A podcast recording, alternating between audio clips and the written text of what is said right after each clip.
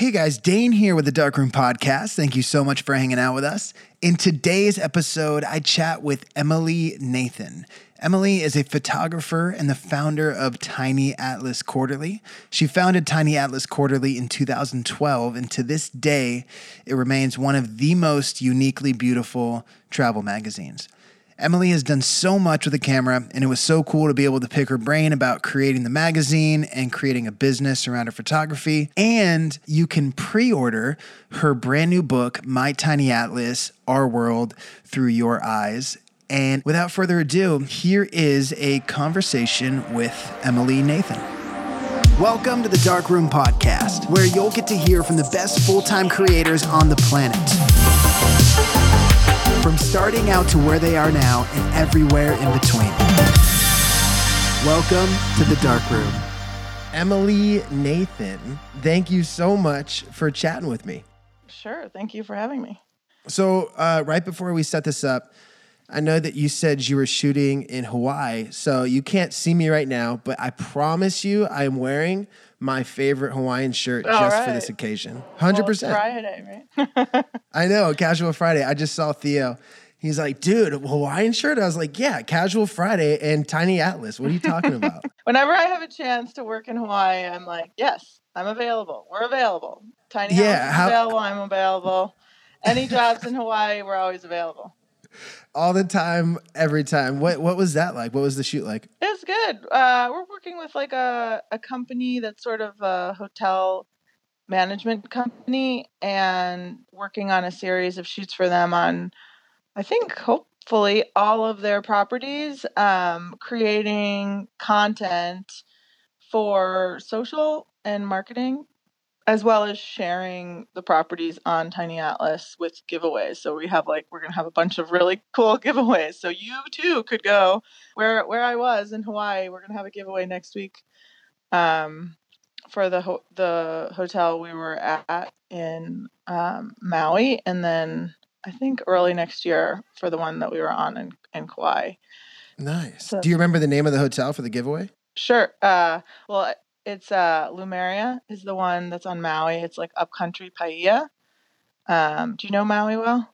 No, I, I wish I did. so Maui, there's like a super. There's a lot to Maui, even though it's a little tiny island. But there's like a super touristy side, and then there's like a more local touristy side, and then there's sort of upcountry where there's um, more of like Maui people are there. and Yeah. There's Paia is um this little beach town, but upcountry from Paia just a little bit.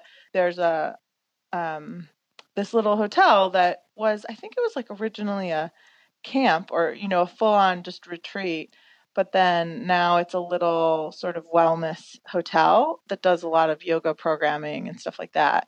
But it's beautiful. It's like in a courtyard. It overlooks the ocean, but it's above it's above the beach um, and it's it's in this courtyard and with beautiful gardens and big lawn in the middle and um, yeah it just it feels like just staying in a garden Yeah. in so, Maui. so green. That's awesome. So what is what do those shoots look like? Is it just you or are you with the team? Um, I brought these shoots. Like we have a lot of different things that we do.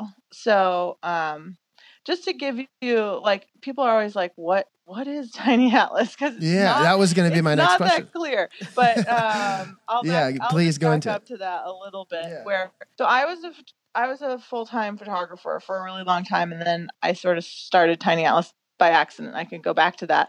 Um, but it was an online magazine. We did a print annual, and then I was like, "Oh wow, that's really expensive." Um, and so then we just stayed online. Um, we did two Kickstarters, both successful. One for the annual, one for a camera bag. Both things were great, but just sort of more expensive in the production side than than we were really prepared for Yeah. Hoping Um, for. Yeah. and then um but a couple years ago we started we did some trips where we took like a group of photographers to an incredible destination and then got some sponsorship for the trips from sort of international brands and Cool. that was like almost three years ago the first one i feel like um, so we went to tofino and tahiti and sort of like that that was like even a longer story because I there was a a woman, Laura Rubin, who's a friend now, and she I met her through a project that we did that was a community photo show. Um, and she had her own brand. She worked on like a PR firm that I worked with for that trip, but she had her own brand that's this notebook brand. Um, and that half of the notebook is lined and half of it is blank. And then there's sort of usually two different covers and you sort of flip the notebook. They're pretty cool. It's called Allswell. And nice. so she wanted to do a notebook with me. And then we had, you know, we had this idea of like two different tropical um, or two different types of green landscapes. So there's sort of this tropical and the subtropical. And Laura's very like savvy and smart and on the leading edge of things, living in Venice and very connected to surf um, culture. And so we decided to do two trips to sort of incredible places that we might not ordinarily go to. Like the people who are independent travelers who would normally travel by themselves, but maybe they wouldn't they wouldn't end up there because it wasn't the most obvious choice for them. Yeah. Yeah. And they might be excited about, you know, just venturing a little further. Um, so we went to Tofino um, in British Columbia, which is incredible and oh, then yeah. we went to Tahiti, and then we found because my background sort of commercial photography, I found partners in the bigger brand space to work with us, and so instead of just me going or another photographer, which is how the magazine had started, um, where it was just sort of our content and curating it. So we brought three other photographers, I think, to Tofino, and then we brought I think in the end it was like six photographers to Tahiti, and we partnered with Fuji Instax and with Adobe and Adobe Stock um, on those trips, and they were really successful, just in terms of the imagery that was coming out of them, and also just the broad message that was getting across. Um, and so since then, we've done a lot more activation sort of things in the real world with brand partners. But then we are also doing projects like the one that I was doing in Hawaii. So the one that I was doing in Hawaii, it's more about one photographer or two photographers. I'm actually used to now um, shooting like as a photographer forever. I was just me and my team or my crew, however small or big it was. But after these experiences working with lots of photographers, it's really fun. And so, yeah. like, I was going to bring an assistant to Hawaii, and then I was like, you know what? Like, an assistant's going to deal with my files, which I really miss when I don't bring it, you know, like a digital tech. um, like, I much prefer because I'm older and like I'm used to commercial photography where I have like a killer digital digital tech and I just like hand they hand me the camera, they change the cards, they like do everything. And I am like used to that lifestyle and tiny atlases cannot afford that lifestyle so um, yeah. i'm like always just falling asleep on my bed like backing up my files to my laptop yeah after shooting dawn till dusk and so i was like okay this is you know this client it's not like a huge budget but there's a little budget like i could bring an assistant a lot of people want to come to hawaii you know but then I'm so used to working with other photographers from these sort of group trip things. And I was like, you know what? It's nice to have somebody back up my files, but it's like way more fun to be with someone else who's a talented photographer and who could contribute to the like sort of final deliverables and also just contribute their own vision and excitement. And I've been to Hawaii, like I'm very fortunate to have been to Hawaii many times. Um, a lot for work and a lot for vacation. It's pretty easy vacation from the Bay Area where I'm based. Um, yeah. And so uh, when I go to like Tahiti or Tofino, I've never been there before. Um, and so like I'm so excited, and I felt like oh like Hawaii, Maui, and Kauai are places I've been many times. It might be fun to have another photographer who hasn't been as many times as I have, who hasn't been yeah, who has a fresh fresh set of eyes. Yeah, who's just like stoked. And so in the end, um, I brought another photographer. I brought Benjamin Heath, who's a really talented photographer. Yeah, totally. Um, who recently moved back to the Bay Area, and he was just such a joy to have around. Like really excited um, to take pictures. Just he brought his like medium format. He brought like a face face nice. camera, and yeah. um, you know he just he brought a lot of um, excitement and energy, and um, it was fun to have him along. What was the connection with Instagram like? Because I know that's huge for Tiny Atlas. Yeah. Right? So um, when we did, I started, you know, I started the magazine. I'll back up to that, I guess. So I was a commercial photographer. And um, after I had my son seven years ago, which is about how old Tiny Atlas is, uh, yeah. I sort of needed a reason to get out of the house.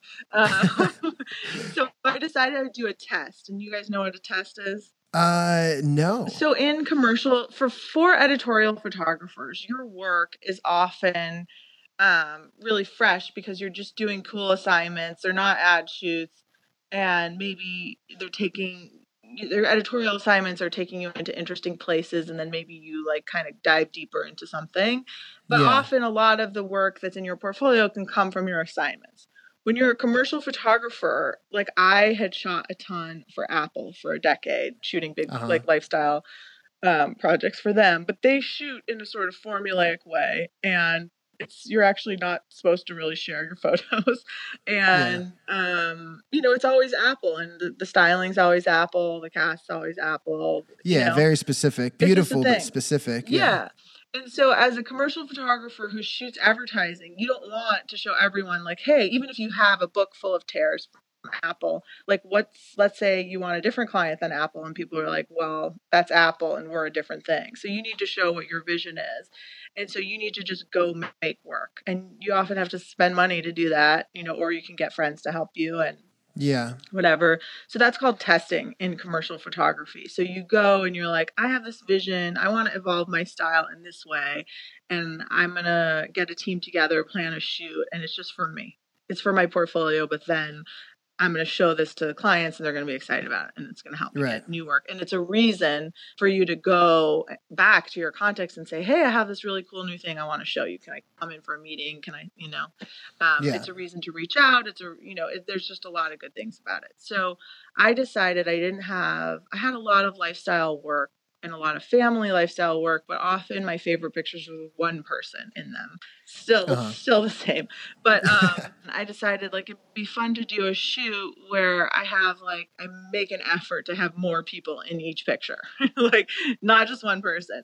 Um, so I decided I had a friend who was living in um, Montana near Glacier National Park. I had always wanted to go there and I decided to do a, a, shoot there and that so that's the test. And so I put on like I'm very familiar with production from big shoots. So I I produced like this whole basically like Apple shoot in Montana for as yeah. cheaply as I could, but really so much more money than I should have spent. Um, and like I brought a whole team to Montana to just do a shoot for my portfolio. I had been shooting nice. a lot commercially. So I had like a nest egg and that I wasn't that thoughtful about and just spent. but um so I brought this team to Montana. I you know, I spent too much money in the end we I had a lot of beautiful pictures but i was like is this just a portfolio piece or could i do something more with it? And it was like yeah. the heyday this is like 2011 2012 the heyday of blogs and um, everyone's like well you should do a blog. And i was like i don't want to talk about myself yeah. Here I am talking about myself. so I don't I don't want to talk about myself every day. You know, like I'm interested in the world. I'm interested in traveling. I want to talk yeah. about other places. Which is what we want to hear. Yeah.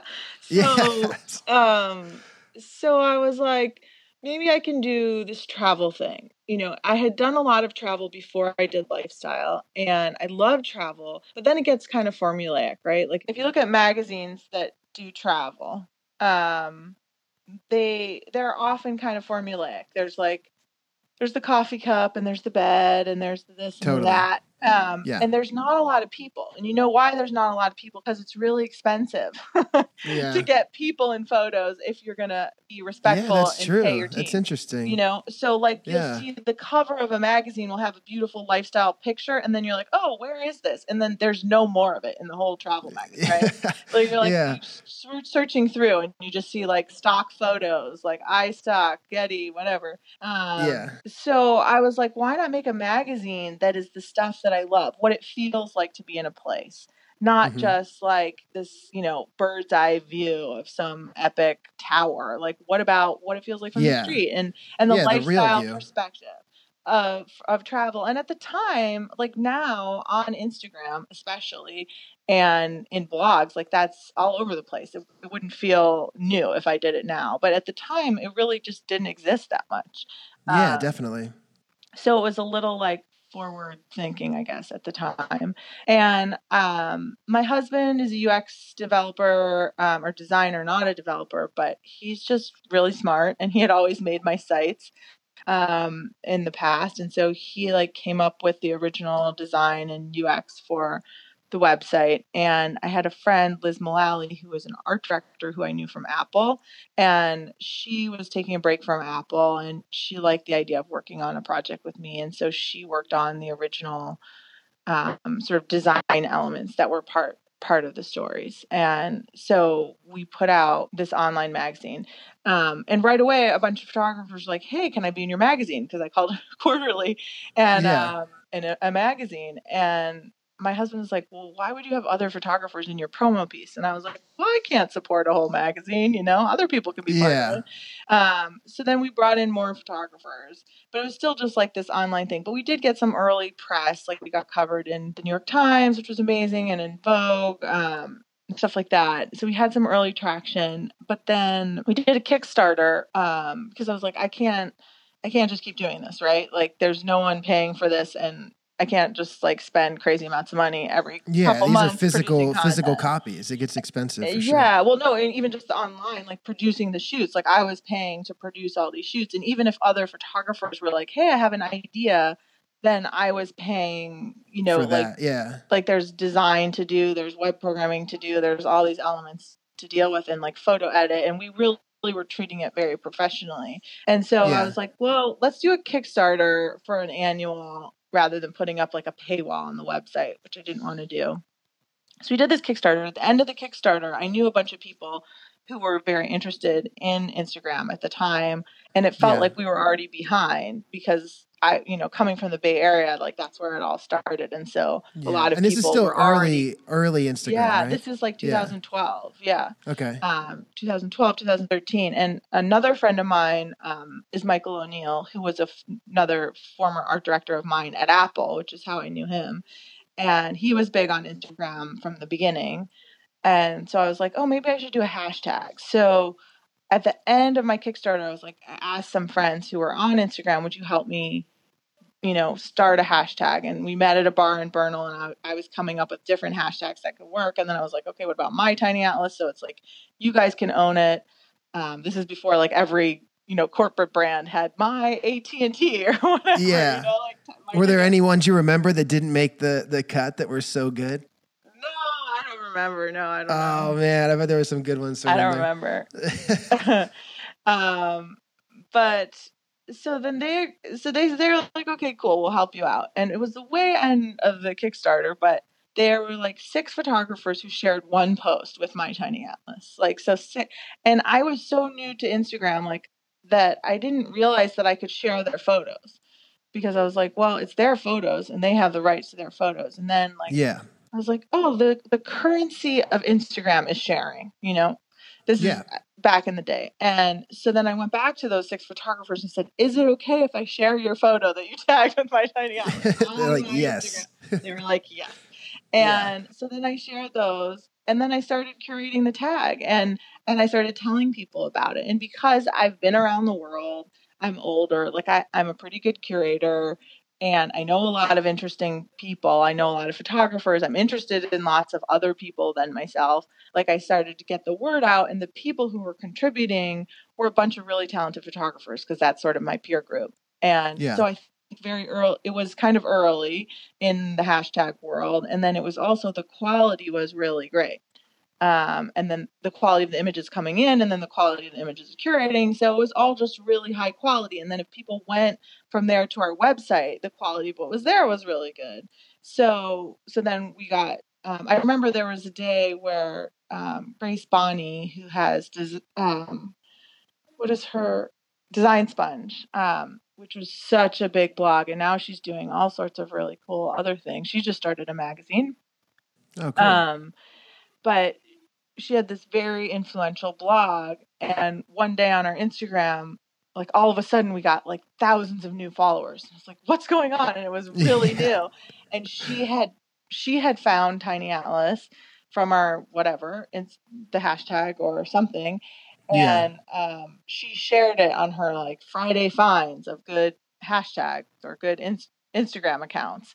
Yeah. And we went from like 2,000 followers to 5,000 followers or something in one day. And I was like, oh my God, this is amazing. Yeah, the first big pop for yeah, sure. Yeah. I don't yeah. know if I've had a bigger thing than that ever. Um, but that was, you know, it was so at the beginning. So that's like, um, all of a sudden we were reaching so with when i switched from me to this group of photographers i included you know the story of tiny atlas grew um, astronomically because instead of just me talking about it, all these photographers were talking about the, yeah. magazine. And then when we opened the magazine up to this My Tiny Atlas, it was sort of just anyone who loved travel and anyone who could take a good picture and and share it on My Tiny Atlas. And so um, the audience you know just exploded there and the magazine viewership because we haven't had um we haven't had advertising and a focus so much on growing the audience there. Like the audience for the website is still small, but then the audience for the Instagram has grown a lot. Was I mean, it sounds like you guys were really the first curated Instagram handle, right? Were you the first ones for the most part? Because um, now, like, there's a ton of great ones. Yeah, but, like, but you guys, so I was told somebody said that it's called like an aggregator account. Um, oh, okay. yeah, that makes sense. So, um, yeah, I mean, I'm sure there were other ones at the time, but I didn't. Um, I don't know what they what they what they were, but definitely it was less popular. And, yeah. Um, well, can can we jump back in time a tad? I I want to know what the beginning stages of picking up a camera looked like for you. Hmm. I'm like a typical I think I'm a typical photographer, got interested in it pretty young. My yeah. dad uh, is a doctor, you know, typical doctor who likes fancy technical things. Fancy doctor um, things, so doctor had, tools. Like, Olymp- I think he had like an Olympus OM1 system, and he, my parents like to travel, and we had traveled some with them, but and we had you know, sort of photos in the kitchen from our travels yeah. that my dad had taken at markets or this and that and landscapes. And so he was into photography and he had this OM1 system. And I think in middle school, I think in middle school, he got me like a Canon or something, like a Canon A1 or something. And, and I took it yeah. to camp and took a roll a of film. film and film camera, like, yeah. Yeah, yeah, yeah. And um, and you know took it to camp and took a bunch of blurry photos and poorly exposed photos. You're like i like this. And, and then um, i kept it up. I had a really amazing i grew up in suburban detroit and we had an incredible photo department in our high school and i had a, a photo teacher that i i need to figure out what his name was but i, I wasn't a big fan of him like i thought but yeah. he really he was a really amazing advocate and i don't know why i wasn't but he was a, a great photo teacher and mm-hmm. um and he was a great advocate for us so he the people who were really into it he would enter our work into contests and i won some contests as a kid and i was really nice. you know i was really into just being in the dark room and the tactile element of developing film and all that kind of stuff um and then I went to the University of Michigan in Ann Arbor for college. And at the University of Michigan, you can't um, auto. Hold on one second. Sorry. No, you're good. You're good. Um, at the university, so I'll, that's what I'll back up. So I went to the University of Michigan for college, and at the University of Michigan, you can't have like a minor in photography. You have to have a separate degree. And I was an English major and so I just took photo classes um, at the art school. And now I'm like, damn it, I should have gotten that second degree. it would have been nice. Um, but um, you know, so I learned four by five there, and I learned color printing and um, that kind of stuff. And then I did a. I always was interested in travel and Spanish language too. I had spent some time by myself in Spain, in high school, um, and then I went to Chile for a junior year abroad. Um, and the program that I chose had an internship program where you could they're like, you could even be a photographer for a national daily newspaper. And I was like, sign me up. Let's do it. and nice. it was amazing. It was an incredible internship. Um, I would just go and I, the school I wasn't that into, and I would just go to work. You know, like every day I would just like go down there. And it was a bunch of guys that were all just like super passionate about photography.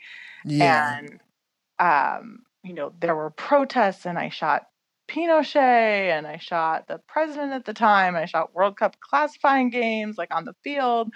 And I was like, this is fun, you know. But this was like photojournalism. But the images that I liked were kind of always beautiful and not so newsy. I loved mm-hmm. like Sebastião Salgado and Sally Mann. My family grew up with like getting the Sunday New York Times and and just devouring the photo stories there from the time that I was very young. So when you were in school for for as an English major, did you think that you just wanted to do journalism or did you kind of always want to marry the two? You know, I didn't really think about it. Yeah, I you was just actually went... I had a degree in English and I wasn't interested in traditional journalism. My degree, I had a sub concentration in creative writing and poetry. So like oh, nice. for my senior thesis, I wrote a book of poems. Um, and then I proceeded to do nothing with poetry for the next It's in your back pocket. It's it's there. It's always there when you need it. Yeah. So I have facility like I as a as a poet, I'm very focused on on editing and I was always very visual in in my imagery. And so there's a lot there's a lot of English majors who are photographers, a lot, you know, there's a lot of crossover with telling stories. Um, but I definitely yeah. wasn't interested in journalism on the written front. I was interested in poetry. But then I just I didn't want to be an English teacher. And so then I started doing photography in school more seriously. So I was like, okay, so I'm going to be a photographer. And um, when I came back from South America, that's what I thought I wanted to do. Uh, but I had a degree in English, so I graduated yeah. from University of Michigan. I moved. My family had moved to California, and so I went. A friend was driving west with a Ryder, twenty-four foot Ryder truck, and so I drove west with him with nice. my stuff. And then I was in San Francisco, and my parents. I was very fortunate that my parents like paid for college, but the understanding was when college is over, you are on your own. Like we're here, yeah. to, you know, we're here. Call us whenever. But yeah, like all right, I'm going to life, San Fran. Pay for your rent. And so yeah. I was like, uh oh, what am I going to do? And I wanted to go back to South America, but I didn't have enough money to go back to yeah. South America. So I started stringing for AP and like trying to get work immediately and did get some work, you know, immediately, but was realizing pretty quickly that that wasn't going to necessarily cover rent in San Francisco, yeah. which was much cheaper at the time. Um, and so I got a job um, a couple weeks out of school at a lab in San Francisco working at the front counter.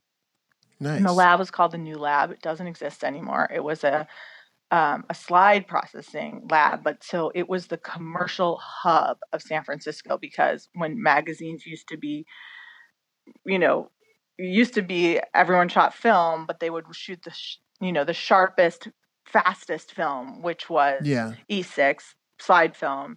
And so all the commercial photographers went there. And so a lot of the people who worked at front counter would then just start photo assisting. And this was like, I graduated in 1998, which gives you my age. Um, and um, it was like, you know, the dot com center of the world. So Fast Company yeah. magazine was like 400 pages at the time. There was just endless amounts of editorial work covering the people who were founding Google, you know, the people who were founding all these companies. And um, and you're meeting a lot of these people as they yeah, come in. well, you're meeting the photographers who are shooting them all, and so I pretty quickly was like, you know, I felt pretty weird with the, my like honors English degree, working at the front counter. I was like, what am I going to do? yeah. Um, so I started assisting some of the people that I met and quit, you know, quit the lab. And assisting, you could make like two hundred dollars a day, and my rent at the time I think it was like I got the smallest room, like drew straws with my roommates, and so my room was six hundred dollars. So if I shot, you know, if I assisted five days in a month, you know, it was sort of covering my basic costs because I didn't have yeah. student loans to pay for, um, and I was just eating noodles or whatever, you know, good stuff. the typical, yeah. And um, and so I was I was assisting and then as a and I was also shooting. And so then I would get a little chunk of money from shooting or I'd have a great assisting month. And whenever I had money, I would just shoot. I would go out and shoot personal projects, which is what I had sort of learned for like trying to get a job um, you know, right out of school as a photographer. So I was always shooting and assisting for a couple years and then I was like I felt bad being an assistant after a while. I had one, it was on one shoot with a friend of mine who I assisted for many years, Thayer Gowdy. And we were somewhere shooting something with like coffee in some uh, coffee warehouse. And I was rolling around her bags. And the PR person who's walking us around was like, So what do you do? You know, Yeah. you just like carry her bags. And I was like, Yeah, I guess, I guess so. kind of. uh, I've, I've been there. I know exactly what you're talking about. you know, and my friend Yeah. like, no, you know, she just lied and this and that. And, Yeah. but I was like, I guess it means if I feel that bad about the answer, then I need to just try and make it on my own. And so then I was like, okay, I'm not going to assist. And if I don't make enough money, then I need another career. And, and I was able to make enough money to pay my bills. And then I switched from sort of editorial after a number of years of editorial, I switched to advertising. And then advertising, you have to do your personal work. And then I had a kid. And then I was like, I need to get out of the house. And then started Tiny Atlas. Um, yeah. Isn't it interesting how, you know, assisting is always such a crucial step to the process, I feel like. Because I, I did So that myself much. too. I did it for like two years. And honestly, I don't know if I'd know how to run a shoot today if I didn't do that. And just everything you learn. No. what, what kind of yeah, what kind of shoots were you assisting on when you I mean, when and you were I doing did that? a lot of editorial stuff that was kind of small. You know, what I do now um, for Tiny Atlas, where it's small crew traveling, Yeah. um, you know, a photographer, an assistant, and then, you know, those photographers sometimes would have bigger shoots. But I was not, you know, the people who are first assistants in San Francisco for like commercial shoots are amazing. And they went to photo school and they know like everything. Yeah. And I mean, the first time I assisted somebody who had lights, like I put the umbrellas on backwards. You know, like I had no yeah, just little things like that. But see, that's why you got to assist because you learn things like that the hard way. You learn so much of the business stuff, and it's invaluable what what you learn assisting, just how to be with clients and um, just how a set works, and so many different things. So yeah. it's super valuable experience. But yeah, I didn't work on a lot. I wasn't like a killer assistant, you know, because I was always a photographer and focused on that first. So I worked for a couple photographers. Mostly I worked with photographer Timothy Archibald, who's just like a really thoughtful, quirky um, photographer, obsessed with the history of photography. And he sort of had his one lighting style, and he would do the same thing. But he liked assistants who were smart and interested in history and photography and the world around them. So I was I wasn't that good of an assistant, but I was good enough for him. You know, I could Yeah. learn. I'm smart. I can learn. It was enough. And then I worked for Thayer, who I actually met because she photographed my sister's wedding, and my sister was like, "You should hire my little sister." And Thayer was like, "Uh huh." you know, that'd be great. And um, but then I, when she saw me at the new lab, she was like, "Oh, I guess you're serious um, about photography." And um, so I started assisting for her on weddings, and she's a commercial photographer and director.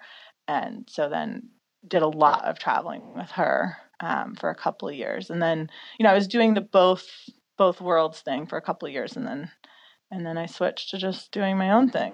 so you're in San Francisco. I mean, up to this point, right? Like you're still up in the Bay yeah, Area. I was in San Francisco. My family moved to San Francisco my senior year of high school, but then I went back to University of Michigan. I have two older sisters. One's in Munich.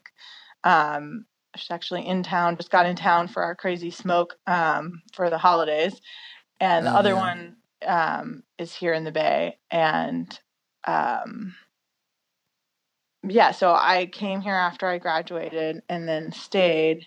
And then my sister moved after shortly after she got married, she moved to the East Bay. My parents were in Marin, and then they moved to the East Bay. And then after my husband and I got married, we eventually moved to the East Bay. So um, we're in Oakland. My sister's in Berkeley. My parents are further east a little bit.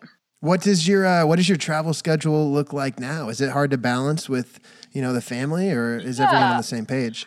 Um, I mean, I send a lot of photographers a lot of other places. So we're trying to get Ben on this project in like Norway um, with like the Sami native people and like the Arctic Circle. And next month, I have a photographer who we work with a bunch who's in Hong Kong right now on a press trip. Um, so yeah, I send other photographers on a lot of projects, and then um, I I do some. I'm like home a lot, sort of like a faux stay at home mom. I have a shed in the back of my house that is an office and I Nice. work there. And then I'm away every once in a while. So like I'm taking my kid to school and then I'm working in the shed on the computer and picking him up and hanging out with him. But then occasionally I'm just in another country. Um, so I often will try and make my trips as short as possible. Um, so I went to Morocco a couple months ago for like three days, literally, and I flew like nonstop. I That's found like a wild. nonstop That's flight so crazy. Three from- Oh my gosh. Oakland to Barcelona and then a layover in Barcelona and then to Marrakesh. Um, but it was like a, a business sort of invitation thing that I felt like was useful. Um, and it, it really was in the end. So Yeah. like I went to Marrakesh for three days and then I'm home and then did this project in Hawaii, but like um, Hawaii I had miles on Hawaiian. And so I went to Maui first with Ben and then my husband and son um, I got them mileage tickets and they joined me for the Kauai leg. Um, so we do stuff like that too. Recently, like in the summer, I was invited to speak at a university um, that's like a art school in New Zealand, and it was the end of summer, and so my husband and son joined. Like we all went to New Zealand, and then we went to the South Island before the talk. I kind of came up with a bunch of work so that I could pay for our South Island stuff Yeah. um, still doing a lot of hustling and so did a bunch of work in the south island so that we could really see some incredible stuff and we went to milford sound and we did an overnight boat trip on milford sound and so my whole family was with me on that um, you know so i'm not gone where they're not with me that often you know um, yeah. So is is Emily Nathan the photographer? Is that kind of a side hustle and a side project from Tiny Atlas, or do you marry the now two? it's like it's all goes through Tiny Atlas basically. It's so Yeah. what Tiny Atlas. So now back to sort of the, the current version of Tiny Atlas as we've evolved. Yes, please. Yeah. So Tiny Atlas um, is a community, right? And Yeah. community is sort of our pro- our product. Um, and then in terms of the media and our clients, we offer like three things. We are the three things that we do. We produce photography. Um, of you know for lots of different types of clients lots of different types of outlets um, so we produce photography we do production so like there's a lot of companies that need stuff done and they need the photography but like they don't necessarily have the bandwidth to like come up with the ideas do all the production so we'll be like hey we have this cool idea and they're like oh cool we have an adventure campaign and so we're going to do that with you guys in mexico and we just do everything we just like hand them this whole thing that's like done and they can Yeah. own it and get the content from it but so we're doing a lot of the production side and then we offer a megaphone and that's what a lot of people want and sort of every project that we do is sort of different levels of those three things sort of like an equalizer so sometimes it's more megaphone less photography sometimes more photography less megaphone When you uh, say megaphone, do you mean like influencer? Like, yeah, but it's but yeah, more okay. megaphone, you know, like it's more getting the word out to a targeted audience.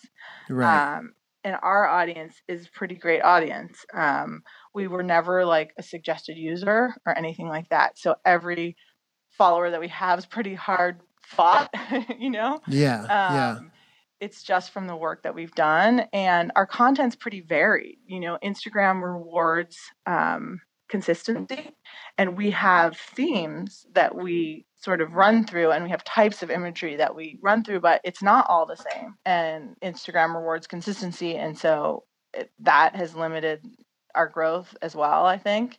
But the nice thing is that everyone who's following us really wants to be following us, and a lot of people are photographers. A lot of people are interested in travel. And so, as it becomes harder and harder for people to make a splash in the world or to get their message out, we have you know, it's not a huge audience, but a relatively big audience that's very targeted, um, which is nice for a certain set of clients in, especially in the travel lifestyle space. What do you think about? Because that, that also reminds me too of you know like it, it's hard to even get your voice out today, like on the platform or just in general, Yeah.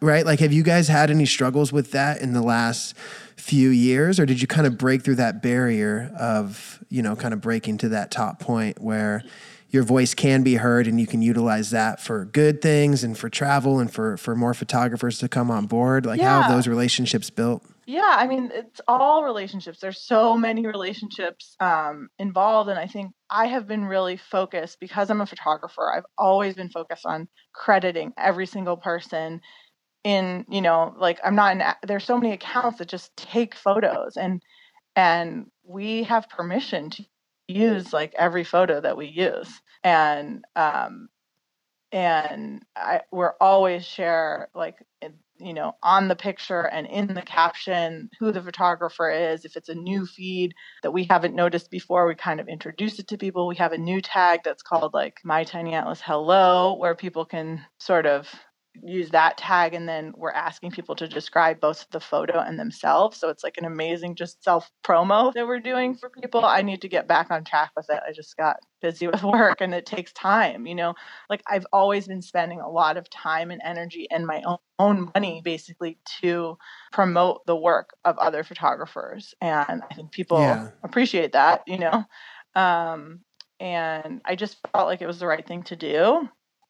And so I've tried to build a community based on that and then giving photographers what people want from me is they want the call, you know, like where it's like, hey, can you go to Patagonia and teach this workshop for me with Hasselblad? and like Yeah, that's a good call to get. And I know what that feels like Giant, being yeah. a photographer and an assistant. You know, I was like building a IKEA shelf in my room in San Francisco when Thayer called me and was like, You're going to Greece. Like I need you to go do this thing for me in Greece. Like, And I was all like, right, I'm gotta there," go. You know? like it's the best Yeah. feeling to get that kind of call and that's what so many people want from tiny atlas. So we're trying you know we're always trying to come up with opportunities for people to both you know sometimes if it's like just a press trip and we're actually spending money on the back and forth like dealing with the people who are sending someone and then potentially spending money like curating the content putting it on instagram putting it on our website and no one's really paying for that. Um, yeah. but it's just like an opportunity for other people and i can't go on every press trip and so we do those we don't do everyone that we're offered but we do ones that we think work well Yeah, and you guys get to put a spotlight on like these really, really incredible photographers that honestly, like, really might have a hard time being noticed otherwise. you Yeah, know, in such so a crazy space. that's really nice and it's but and it's also kind of this weird level playing field where where i've kind of always appreciated that as well that someone who just was a suggested user a lot of people like their photos that's cool but then what about just professional photographers who weren't you know who are not getting Yeah. recognized and people like what they like and so sometimes you know a person who's never a great a great photographer who's never been you know their work hasn't been seen their picture might do really really well and um, that's fun to just show you know show the world and remind people like that it's about the pictures and it's about the storytelling and not so much about the numbers um, i know it's Yeah. hard for people and like we just actually i was really hesitant to switch tiny atlas instagram account to a business account forever because i have a business account for tiny atlas on facebook and i know that if we want to show people our content we have to pay you know we have to pay yeah. Um, to promote posts in order for people to see it and so i was really hesitant and i just did that actually like yesterday and the day before Oh, wow. a couple days ago and I was really nervous, but I was like, you know, this book is coming out and we need to be able to have links and links to things like this podcast when it comes Yeah. out. Like, and, you know, I need the link. Totally. So I'm going to do it. I'm going to bite the bullet and my engagement, you know, might just be destroyed. And it felt like it was right away. Like we had a post that normally would just do way better and it should have done better and it did terribly and i was like okay engagement's done Yeah, like now i have to pay Yeah. for posts but i haven't ever seen like how much it costs to pay for an instagram promotion and it's quite inexpensive on facebook to reach like Yeah. more people And on Instagram, I just looked at it yesterday or the other day, and I was like, "Oh my god! Like they charge you." A- Do they bump it up? It's not through Facebook price or prices like Facebook. Yeah, no, it's priced more. I think. Like, Oh, or maybe man. I don't care. You know, like on Facebook, we don't have a big audience, and so anybody that I reach, but I do think it's higher, just in general. Um, Yeah, And and then you got to play that game of like you know. like- if it's being a sponsored ad, you're like, ah, like how, you know, like you got to make it not seem sponsored, right? Right. Well, and the other thing is it's other people's content. You know, like I'm really aware about paying for, you know, I try and, you know, if we're like sponsoring stuff on Facebook, it's usually around a project that we've done. It's like my own photography or it's a project that we've done that we've paid photographers for. Um, that I'm just trying to grow the reach of or something like that. But like on Instagram, it's sort of like there's so many people who contribute to our Instagram. And like if I just start promoting their posts, like I'm stealing their photos for advertising. Like I'm not I'm not excited about that. And like and then I would have to like figure out what I'm gonna pay for. Um so anyway, I just looked at it and I was like, wow, this is expensive. Um so maybe the only posts that I can promote are things, you know, where I I discuss that usage with the photographers in advance since photographers are getting paid or it's my own imagery, you know. So I'm just starting to think about that. But then I actually posted a picture, you know, I haven't promoted anything yet, and I posted a picture just last night or yesterday that was something that I just found on my Tiny Atlas and it was just a regular post and it did really really well and um, just because it was a picture that people liked and Yeah. um, so that gave me it was like a little heartening because it was like okay fine. Like i think the algorithm has changed so that the difference now is that an image has to succeed instantaneously like if Yeah, people do not sure. freak out about a picture within the first five to ten minutes instagram just will not show it to people you know they're gonna just nobody it's it just gets pushed so far down the line. And part of it, I'm sure, is the algorithm and the algorithm change, but also it's there's a lot more people on Instagram. And then there's a lot more ads, you know? So it's just getting pushed Yeah. down the line. And um, but conversely, if there's something that people are responding to quickly, you can have a huge yeah, huge response. So we had a picture recently that I thought was cool, but kind of arty, um, and kind of a stretch for people a little bit. I mean, it had done well for the photographer, so I figured it would do well, but I thought it would do around as well as it had done for the photographer, or a little bit less.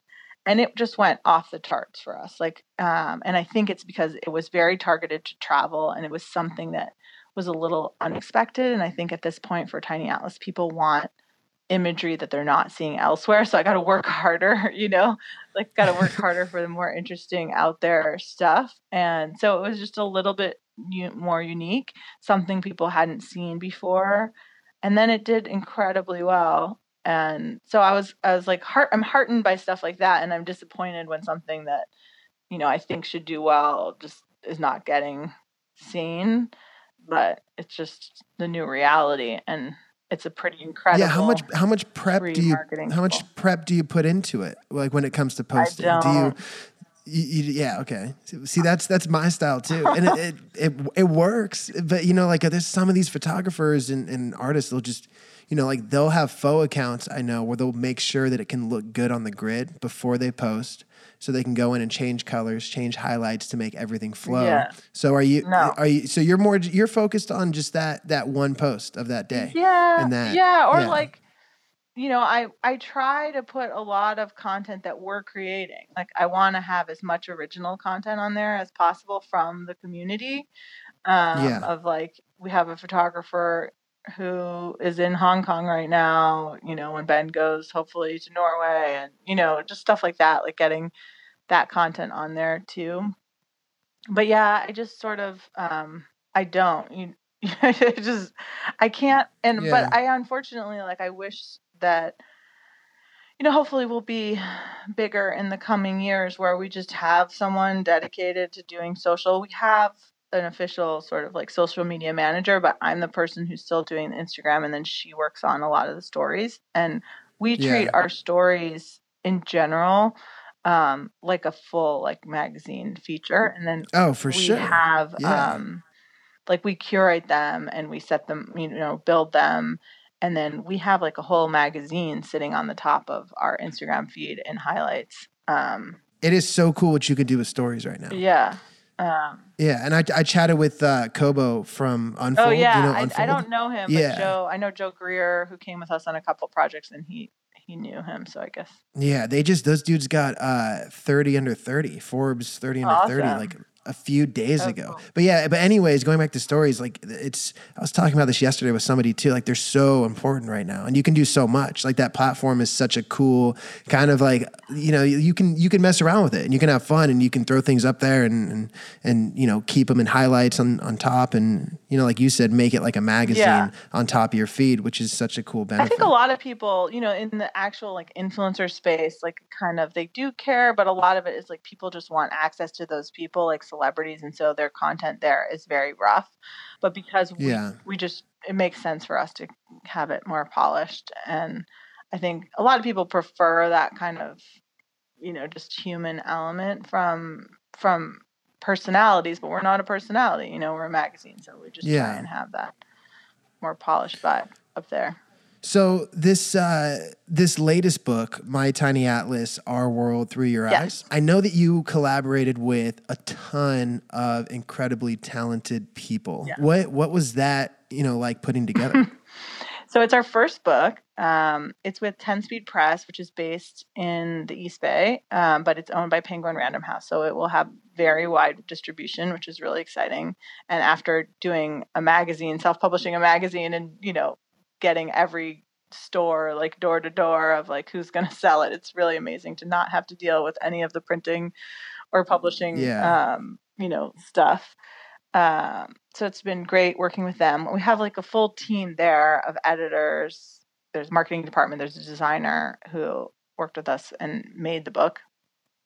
Um, I have an incredible literary agent, Kate Woodrow, who has a, a company, a literary agency called Present Perfect, and um, she reached out to me and just seemed like such a great fit for a book. I had talked to different people, but they weren't necessarily the right fit. And then what was funny with the book is I didn't um she you know in order to do a book there's very specific things you need to do and the biggest thing is you need to make a book proposal and the amazing thing working with Kate is she knew exactly what you What to needed to do. do. which like I would That's huge, never yeah. try like now that I know like what what it's like to do Yeah. like I would never try to do that without someone like Kate but so she knew exactly what to do but then she's like okay so then we need this proposal and then i'm gonna you know i'm already starting to talk to editors and stuff about it and i was supposed to get it to her like in january and this was like january not last january but the year before i guess i'm trying to figure it out um but it took me or i guess last january and then it or a year and a half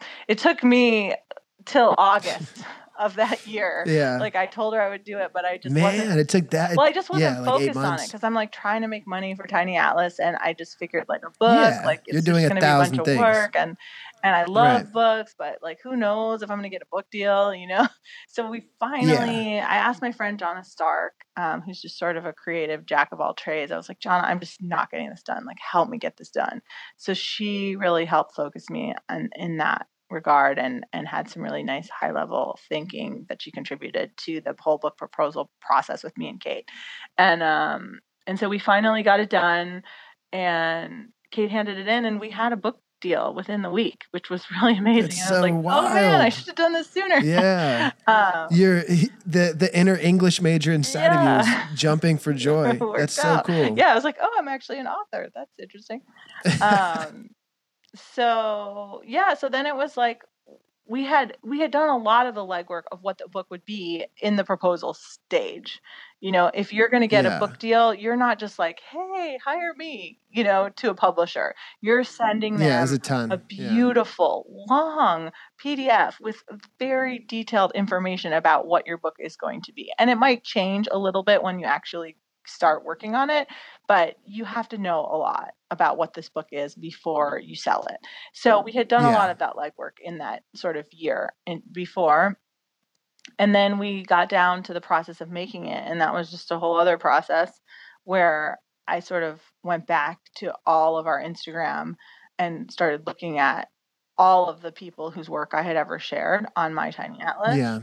and then we had the software company or like a tech company help us make a crazy spreadsheet of every post that we had ever done with links to those posts so that we could Thousands find, of posts, yeah, I'm it was sure, right? thousands Yeah. and then went through all of those made our own spreadsheet of like who these people are and whose work we think would make sense for the book because sometimes it's someone who's like they're clearly just shooting on a phone it's like you know it's just not going to translate that well to a book um, Yeah. and so then we reached out in the fall last year to around a thousand photographers who were sort of our top contributors saying hey Yeah. we're working on a book. Here's a picture that we we liked of yours or here's a couple pictures that we liked. We want to consider this picture but then if you want to send other pictures that you think are your, your favorites send those.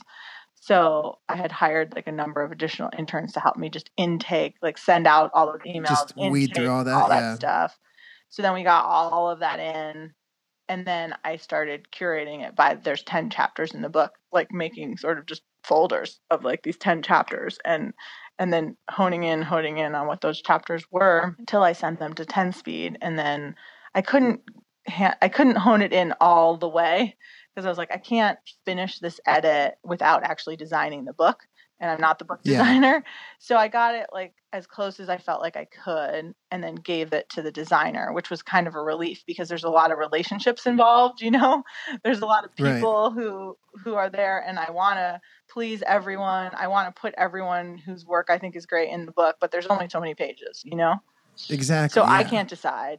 I, you know, it was just like too overwhelming for me to just decide all of that. And so we had these honed in chapters, gave it to the designer.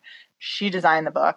And then we went, you know, rounds on things that weren't quite right or weren't good enough or, you know, and then, and then once we had all that, we got like permissions from everyone, contracts from everyone, um, Yeah. and then did the cover. Are you doing the writing throughout this process, Yeah. or are the photographers No, I- contributing to their so- stories? So, well, a little bit. So there's 10 chapters. The chapters each have a theme. So like one of the chapters is curious, one of the chapters is epic. Um, they're the themes that we often circle back to on the feed. One of the chapters is delicious. One of the chapters is intimate, which is sort of interiors. Delicious is food. And um, Cool. so we have one photographer. So there's an intro to each chapter describing what the theme is, why we chose it. And then within that chapter, all the pictures, that was another nice thing for the editing because it's like if the image didn't really perfectly align with that theme, even if we loved it, it didn't go in. So that helped with like the editing process because we Yeah, tried for to sure. keep the images and the themes really tight.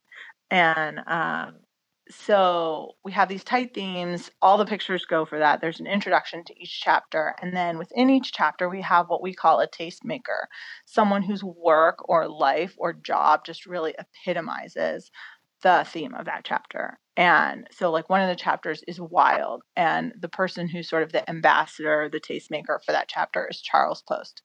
Environment is very important to us. Um, it's something, you know, there's a lot of things that are important with like global politics and stuff like that, but that don't fit nicely into a travel vertical. But environment Yeah. is one that's easy to talk about. Um, so wild, wild landscapes and wild creatures. Charles Post is like a hugely um, focused environmental activist, photographer, writer who I've worked with on a number of pieces for the actual magazine. So he's the ambassador, tastemaker for that chapter. And so we did an interview with him.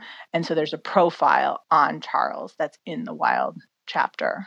Um, there's a profile on Emily Elise Miller, who's like a food and you know, like a local food person who has a food company called Hey Breakfast Club where she takes people on like breakfasts around cities around the world and she's like our That's awesome. delicious person and Yeah. um So you kind of you, you hit like so many different Yeah. aspects of photography and and people that you know do it for a living, but also just have their own unique kind of niche into the world. Yeah, and so and then the book, the chapters, it's a photo book. So there's it's just mostly like pictures in white space, and then there's these Yeah. pieces, these like little micro essays, and then each image has the Instagram name of the photographer on the image, or next to it if it's you know a double page spread it's it's indicated on the page before or after um, so it shows their instagram name their first and last name the location um, and then some of the images have like a one line you know a little bit more and, uh, and there's a couple throughout each chapter that are like kind of a paragraph that just give you like a little more information where you wouldn't you know if it's a if it's a hotel pool we're not going to describe it we'll just tell you where it is and then the image does all the work like why tell people Yeah. like i hate travel writing where people just all the adjectives about the beautiful this and this that Oh, yeah. it's like who Yeah, cares yeah. like it just show me you know that's all Yeah, so exactly. if the imagery can do the talking we just let it do the talking and if there's a little more to talk about then we share a little bit more but there's a lot of Yeah. information for inspiration for both sort of armchair travel and then just travel like oh i want to go there and, and it tells you where it is and that's always been important to me for tiny atlas like geotagging places um, so you know there's aggregator accounts where they're just like place you know or there's no place and it's like we're a travel account so we want to tell people and then with telling people there's responsibility so like if Yeah. you tell someone where a hot springs is like you say it's expected that you leave no trace and you're going to be respectful of the people who live there and you know so we're not exclusive and um and if it's something that we shouldn't know about then we should know about it i guess. But in general we, we do share the locations sometimes more like generally. Sometimes if there's something that i really want on instagram but i know it's a little sensitive i'll just say just give me the region. And if someone is Yeah. curious enough to do the work and go there and ask the locals like how do you get here? and be respectful then that's fine. That's the history of travel. Like i'm not going to be the person who tells people not to travel. Like i'm a travel account you know Yeah. So that's that's funny because that's such a true thing that you wouldn't really think about until you said it. Like that you kind of do have to deal with, you know, hoping that people can respect that, you know, that path to get to where you guys were because there's some people that won't, which sucks, but it's true. Yeah.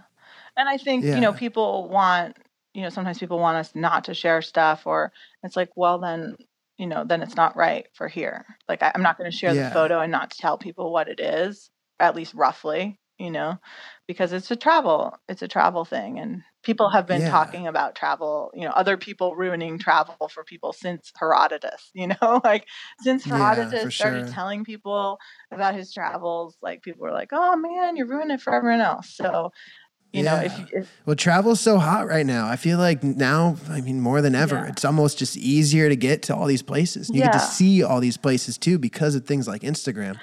Like I know Joe Greer, he's just like I, I just saw he's down in like the most southern part of Patagonia or Chile where you can that's the last one before Yeah. you get down to Antarctica. And it's like, whoa, like this is a first glimpse into this world that I wouldn't be able to see otherwise. yeah, we're going to Chile, we're going to Patagonia in the spring, so you guys should come with us.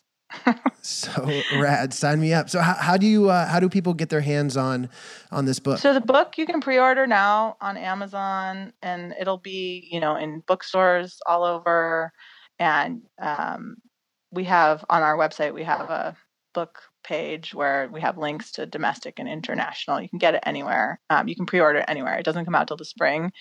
Um, and then when it comes out, hopefully you'll see a lot of it from all these photographers who are featured. Um, hopefully they're Yeah. excited to share it. It's real beautiful. We worked really hard on making it um, really beautiful. So I, I hope I hope it's beautiful. I hope it's accurate. Now I'm just living in fear that something that we researched is wrong, you know, and that I'm going to hear about Uh, it's gonna be great. Um, no, I can't wait. It's yeah. gonna be awesome. Um, so what advice do you have for somebody who wants to make a living traveling with their camera?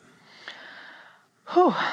Um, the world doesn't owe you anything. Um, so there's more opportunity than ever for image makers. Um, but you have to find the people who pay for photography. And that was a hard lesson that I learned when I was just out of school and starting to shoot. You know, I was just out of school trying to get work, and a lot of people wanted to shoot just like cool stuff. You know, they wanted to shoot musicians and whatever. And I looked into it, and the mus- music magazines didn't pay you anything. And the business Yeah. magazines who were shooting these like, you know, executives or whatever, they paid. And so I focused I focused on promoting to them and taking portraits um, because I wanted to pay my bills as a photographer. Yeah. And I mean, you can do it other ways too. Like you can assist, um, and you can you can work for the cool people and use that work to try and get paying work. But you have to know where the paying work comes from. And I think there's Right. a lot of people that are very savvy, but there's a lot of people that don't know what to do. Um, so you have to. I mean, I think internships and mentorships with people who are doing it. Um, one thing that's cool now is when I was starting out, I don't think there was very much that was cool that was in house. And Yeah. Everyone wanted to be a freelancer. And now I think there's a lot more opportunity because every single company needs to have images all the time. And so even if they hate photography or don't care about it or don't want to spend money on it, they have to. So they will understand, especially if you're smart, you can work with teams, you can do something else. Like if you can write a blog post, if you can do some content curation and if you can like clean the office like i don't know what else they ask you to do because i've never had a normal job in my life i've always been a photographer Yeah. yeah. Um, Those are some of those things for sure. but yeah. like you can do that job and even if you don't stay there what an amazing opportunity to learn you know you might get taken Yeah. around the world you're going to learn how a company works you're going to learn how to do intercommunications between departments you're going to you know you're going to learn so much that's valuable so i think looking into you know having that skill set that is not just photography is essential. You need to be able to write even if it's just emails you need to be able to communicate. You need to be able to tell stories and then if you're just you know if you're really focused on commercial photography or just you know like high end fashion or advertising photography assisting for sure um, is just critical um, unless you have just an amazingly unique voice you know people will always respond what's funny is most photography and most of the stuff that succeeds photographically is average or below average or just okay Yeah. but what's amazing is because everyone speaks this language of imagery, everyone's kind of hip to when something is new. You know, sometimes it's like too new and people won't get it right away. And there's those outliers. But in general, if it's just on the edge of new or the next step of new, people will run towards it. You know, so if Yeah. you have a unique vision and your images look different than other people, but you're getting some feedback, you, you love making it, or you're getting feedback from people where they're like, wow, this is cool. And maybe it's not everyone, but there's people who are like really interested in it. Like, run towards that, run towards having a voice, developing a voice. If you have a unique voice, um, if you're professional, if you're nice to people and respectful, those are the things that make professional photographers now because there is there is a lot of competition, but there's there's more opportunity than there has ever been. And that's one thing that we're just realizing at Tiny Atlas is like there's so many people that now need to create lifestyle content that works well on Instagram for a ridiculous amount of businesses and within travel it's every business um, Yeah. and they don't necessarily know how. Like they may have hired a commercial photographer that knows how to light a hotel room but when you go to instagram you don't want to see a well lit headboard. You want to see the place. You want to see the experience. And so the the community that we've created is very well positioned to work for a lot of those clients. And so we're trying to create more opportunity for everyone you know that we work with um, to just get more paying work doing what they love Yes. I'm so jazzed up. Call me. So send me your portfolio. And Yes. so, and, and one note on that is like, don't send a DM. Like, send a DM Yeah. maybe if you're gonna send an introduction, you know. But if you're a photographer and you want to, like, people will just send me photos, or like, this is the worst. Like, people people tag stuff. My tiny they tag stuff. Tiny Atlas Quarterly at Tiny Atlas Quarterly in story, but it's not even visible. So they tag it and then they hide it. So I get it as Oh, a no. DM, a photo that is tagged Tiny Atlas. That's just like, like, stop all this. they want me to see their travel photos, and I'm like, no, yeah. like yeah. tag it My Tiny Atlas because that's what we review. The problem is My Tiny Atlas is too big, so there are other Yeah. things like the My Tiny Atlas Hello is much smaller, so that's like a little secret in where if you tag something My Tiny Atlas Hello, it's just much more likely when we get back to like looking through all those photos, we'll see those ph- photos. But another easy Yeah. thing, which is like super old school, send an email. Say, hi, here's my Yeah. portfolio. I like what you're doing. And you don't just send like a generic thing, you send the specific thing that you like about the specific magazine. So if it's like Yeah. ESPN, you're like, It's not copy paste. That's so obvious passionate these about days. sports and I am passionate about sweat, you know, well lit sweat running Yeah. across the page. And if it's Tiny Atlas, you're like, I'm passionate about travel and this is my portfolio that shows why I'm passionate about travel and what I've done.